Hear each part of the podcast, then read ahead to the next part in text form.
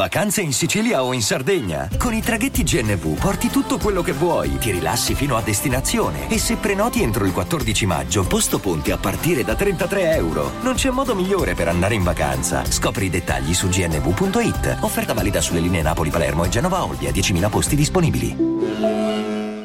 Vacanze in Sicilia o in Sardegna. Con i traghetti GNV viaggi in relax, porti tutto quello che vuoi e ottieni super vantaggi. Col nuovo programma Fedeltà MyGNV accumuli punti viaggiando, ricevi un cashback del 20% e tanti sconti a bordo. Non c'è modo più conveniente per andare in vacanza. Scopri i dettagli su gnv.it. Before Sarah discovered ChumbaCasino.com, she enjoyed chamomile tea. Come on, big jackpot. And being in PJs by six. Let's go. The new fun Sarah Woohoo! often thinks about the old boring Sarah. Yes. And wonders if that Sarah ever really existed. Chumba Casino has over 100 casino style games. So join today and play for free for your chance to redeem some serious prizes. No purchase necessary. Void where prohibited by law. 18 plus. Terms and conditions apply. See website for details. Lucky Land Casino asking people what's the weirdest place you've gotten lucky? Lucky? In line at the deli, I guess? Aha, in my dentist's office. More than once, actually. Do I have to say? Yes, you do. In the car before my kids' PTA meeting. Really? Yes. Excuse me, what's the weirdest place you've gotten lucky? I never win and tell. Well, there you have it. You can get lucky anywhere playing at LuckyLandSlots.com. Play for free right now. Are you feeling lucky? No purchase necessary. Void where prohibited by law. 18 plus. Terms and conditions apply. See website for details. Un piccolo destinato a ereditare un impero. Un uomo carico di rancore e disprezzo. Ed un caso talmente assurdo da meritare un Oscar. Benvenuti a Direful Tales. Questo è il caso di Leon Mwangi.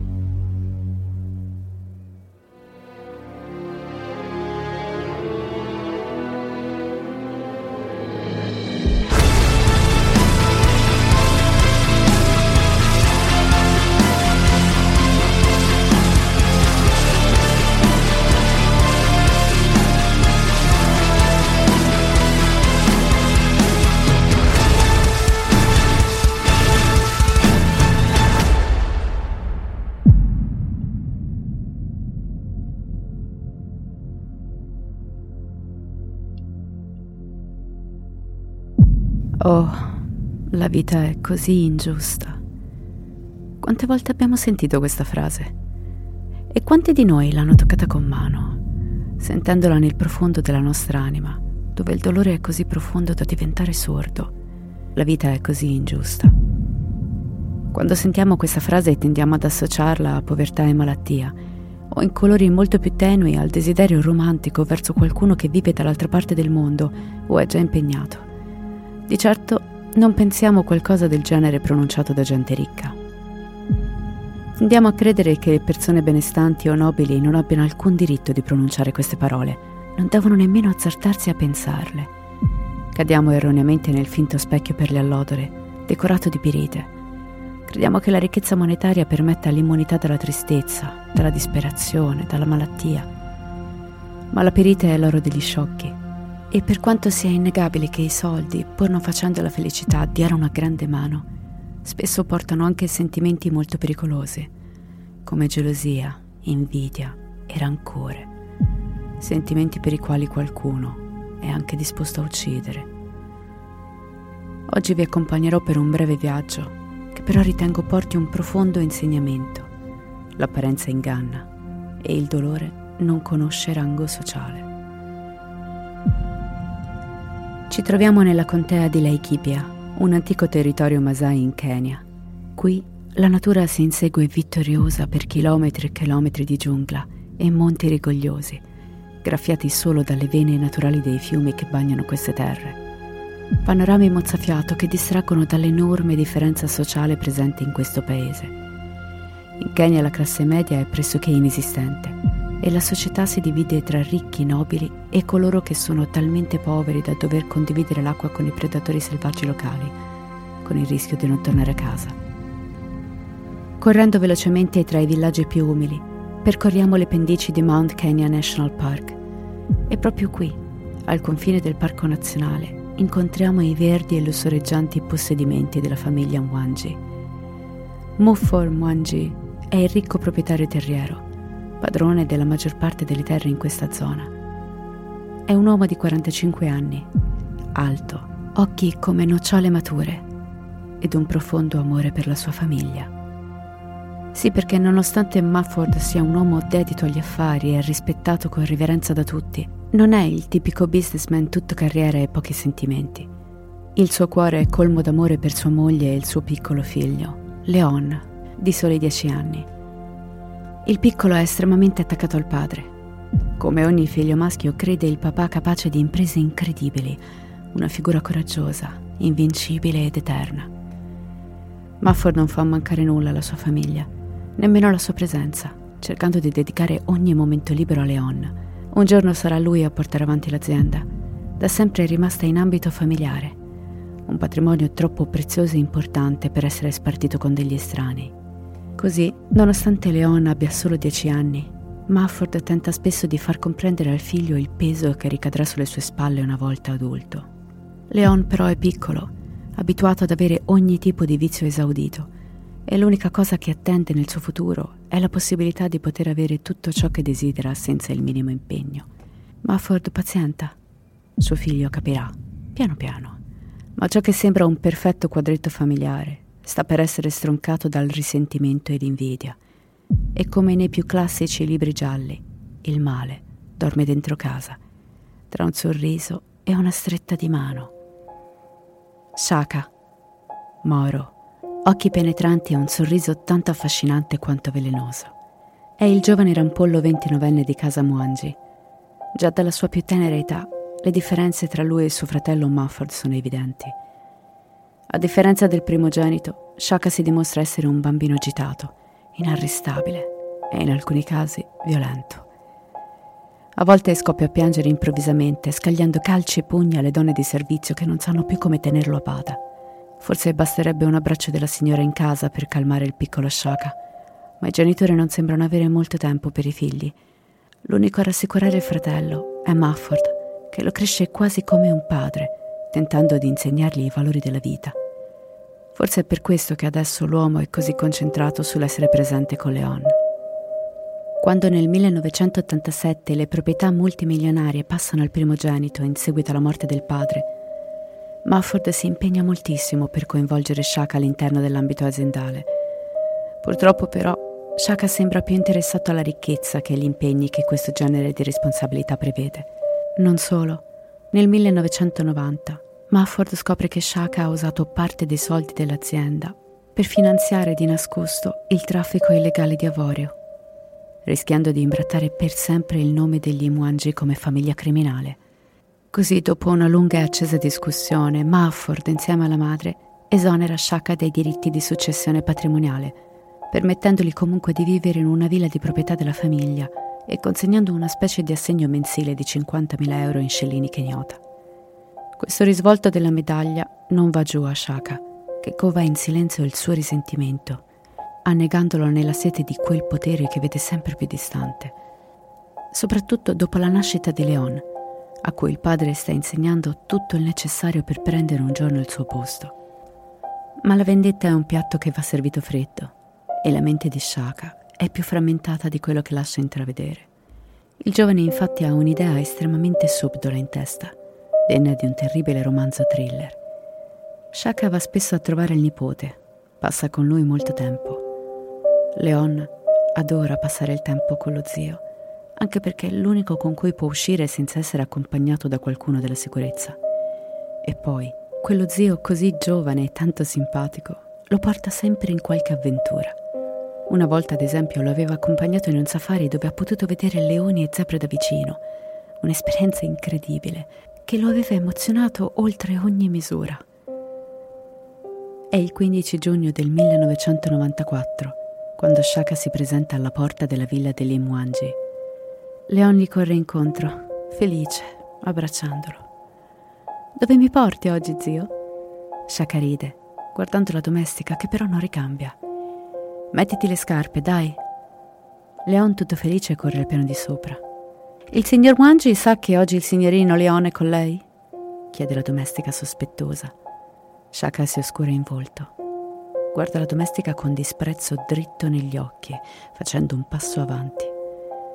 In quel momento Leon corre nuovamente da lui con le scarpe mezze allacciate, inseguito da un'altra domestica che tenta di raggiungerlo per sistemargli i vestiti. Sono pronto, zio, sono pronto. Shaka sorride. Bene. Lo prende per mano e guardando con quel suo sorriso velenoso la domestica, dice: Dica a mio fratello che lo chiamo più tardi. Torneremo tra qualche ora. Poi esce dalla porta, tirato per la mano da Leon che smania per salire in auto. Attenzione, perché da qui in poi ciò che sembra un miscuglio di classici dissapori familiari sta per trasformarsi in una violenza inaudita mai vista prima, un gelido e pianificato ritorno di fiamma. Shaka guida per 20 minuti, arrivando in una zona semi-abbandonata del piccolo villaggio vicino. Parcheggia in una piazzetta, è semidistrutta. Intorno a loro le costruzioni rimaste sono solo delle vecchie catapecchie in disuso, sporche e pericolanti baraccopoli. Leon non capisce, non è mai stato in quel luogo. Shaka fa scendere il piccolo dall'auto. Vedi, qui è dove io e tuo padre giocavamo quando eravamo piccoli. Scappavamo da nonna e la nonna e venivamo qui a giocare a nascondino. Questo è un posto pericoloso. Ma io e tuo padre non avevamo paura perché siamo forti.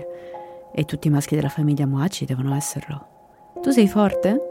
Io sì che lo sono. Io sono coraggioso come papà, risponde prontamente Leon. Shaka incalza. Mmm, non lo so.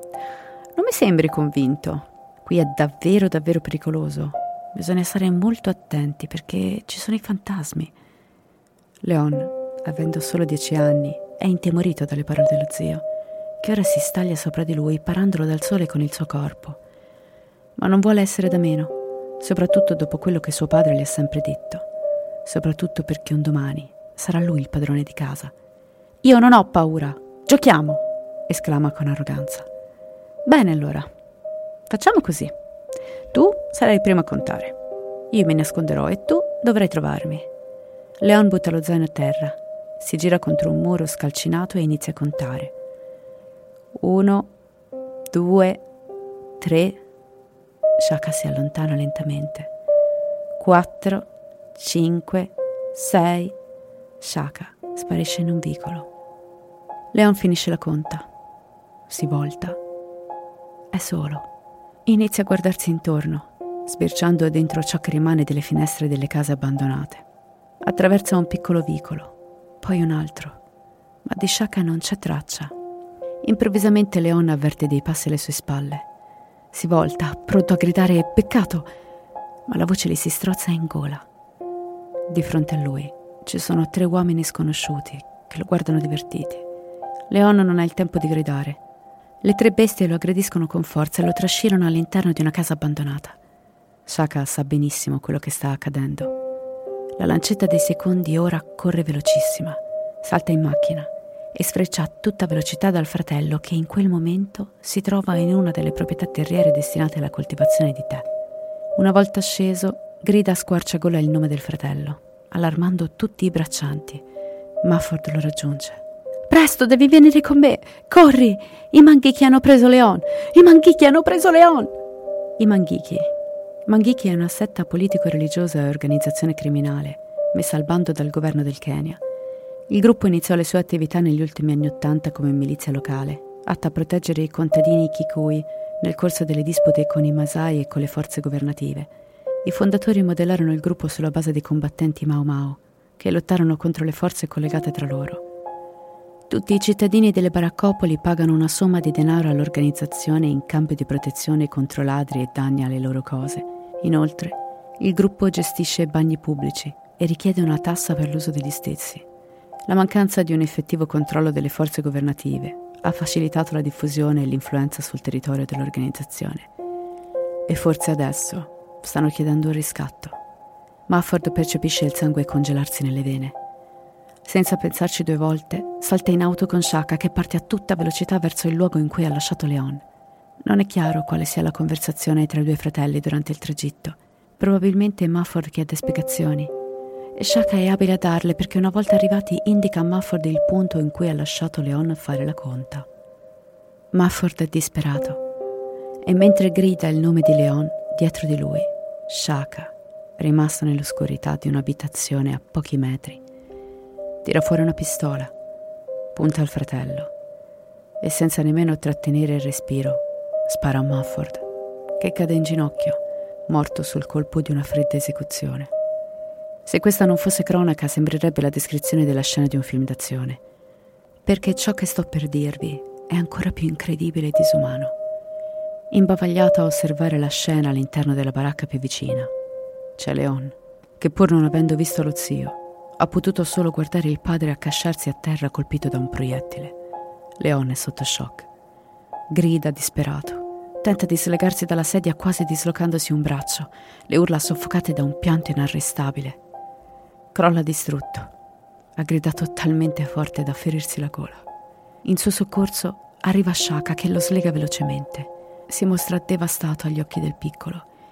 Piange con lui, maledice i Mangechi e grida vendetta. Urla al piccolo di fuggire lontano e di nascondersi. I Mangechi sarebbero sicuramente tornati per finire il lavoro.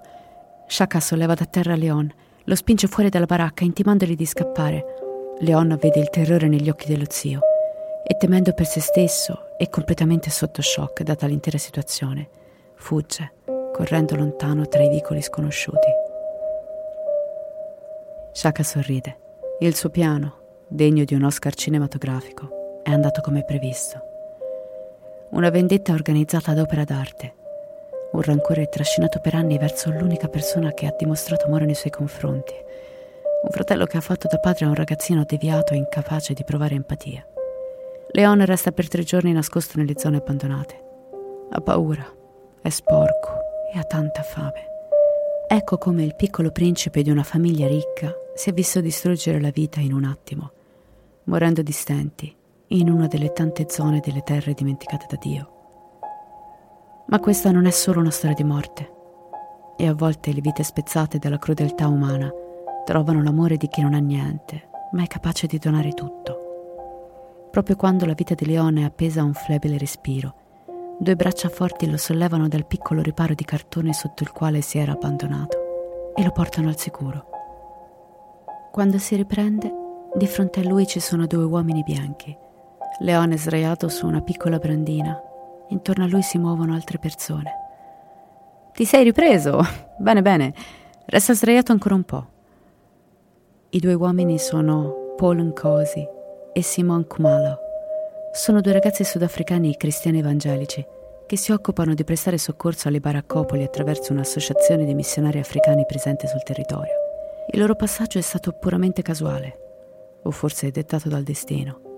I due hanno portato il bambino presso una delle strutture organizzate, dove accudiscono i malati e assistono i poveri con opere di bene. Chiedono al piccolo come si chiami, cosa sia successo, ma Leon non risponde. È ancora sotto shock ed è molto debole. I due missionari sospettano che il piccolo sia fuggito da una situazione terribile di abuso familiare e gli permettono di restare nella struttura, cercando di guadagnare ogni giorno un pezzettino in più della sua fiducia e poter ricostruire il suo animo spezzato. Simone e Paul prendono a cuore quel piccolo bambino di colore che non parla, forse proprio per le circostanze in cui l'hanno trovato. Passano gli anni. Leon cresce nella struttura, seguendo gli insegnamenti religiosi dei due benefattori, aiutando i più deboli, cacciando sempre più nella profondità del suo inconscio il trauma vissuto in tenera età. Piano piano si sblocca inizia a parlare, parla sempre di più ma non fa mai riferimento a quello che gli è successo quel giorno.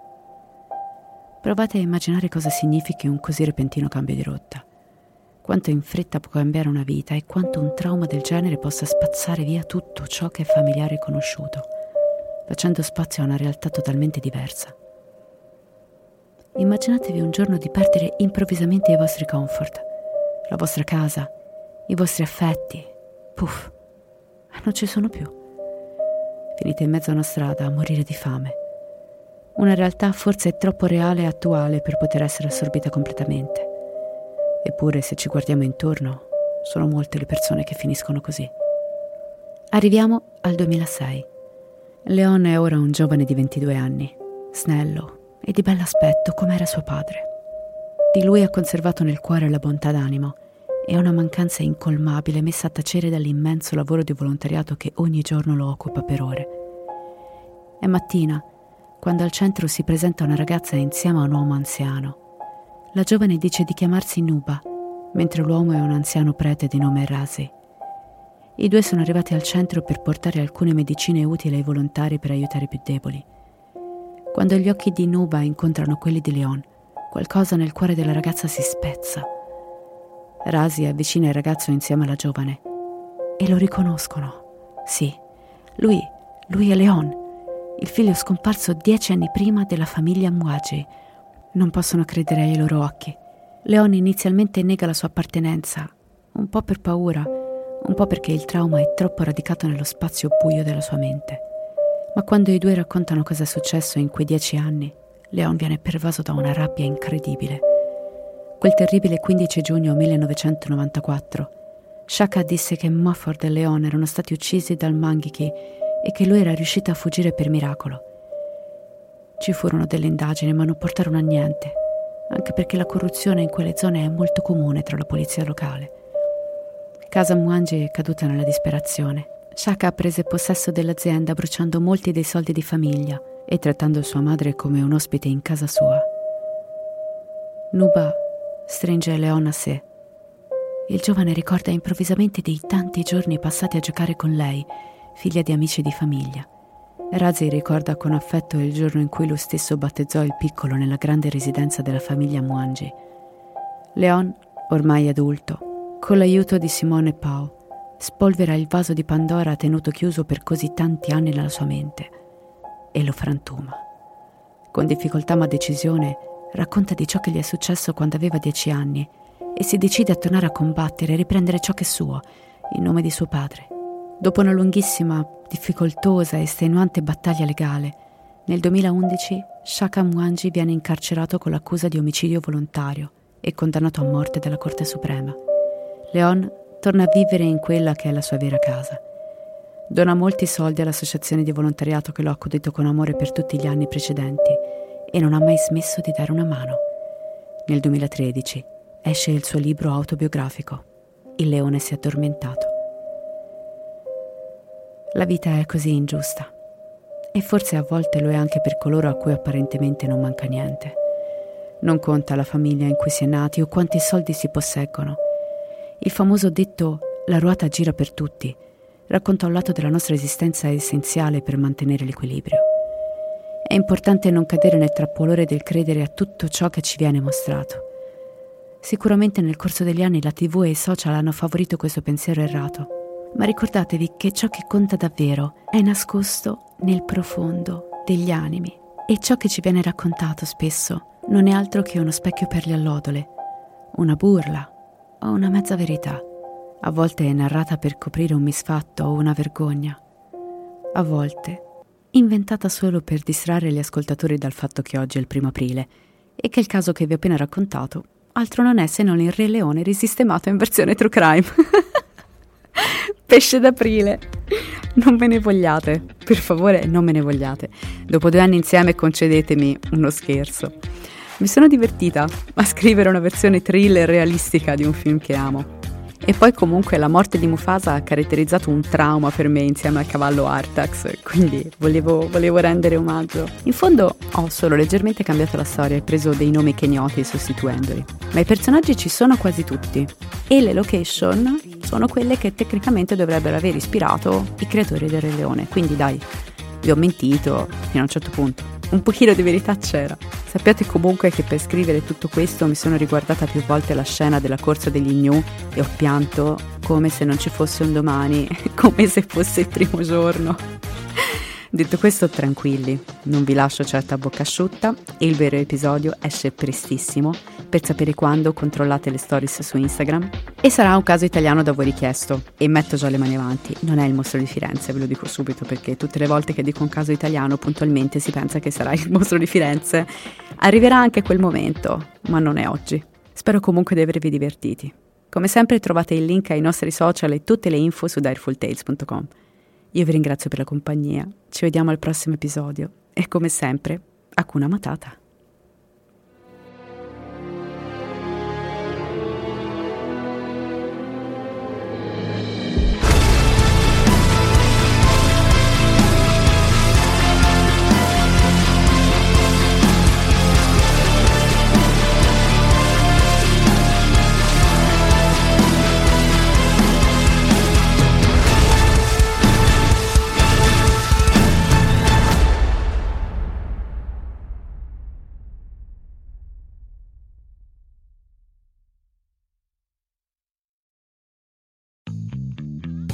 Encuentra las marcas, la inspiración y los precios que necesitas para ser dueña de tu estilo en la venta VIP de Macy's ahora mismo. Usa tu cupón o tarjeta Macy's y obtén un 30% menos extra en tendencias y novedades de otoño. También ahorra un 15% en básicos de belleza, cuidado de la piel y fragancias. Además, compra especiales y encuentra ofertas increíbles en las mejores marcas. En la venta VIP de Macy's, ahorro sobre precios regulares en oferta y liquidación, aplican excepciones. I'm Sandra, and I'm just the professional your small business was looking for. But you didn't hire me because you didn't use LinkedIn jobs. LinkedIn has professionals you can't find anywhere else, including those who aren't actively looking for a new job but might be open to the perfect role, like me. In a given month, over 70% of LinkedIn users don't visit other leading job sites. So if you're not looking on LinkedIn, you'll miss out on great candidates like Sandra. Start hiring professionals like a professional. Post your free job on linkedin.com/people today.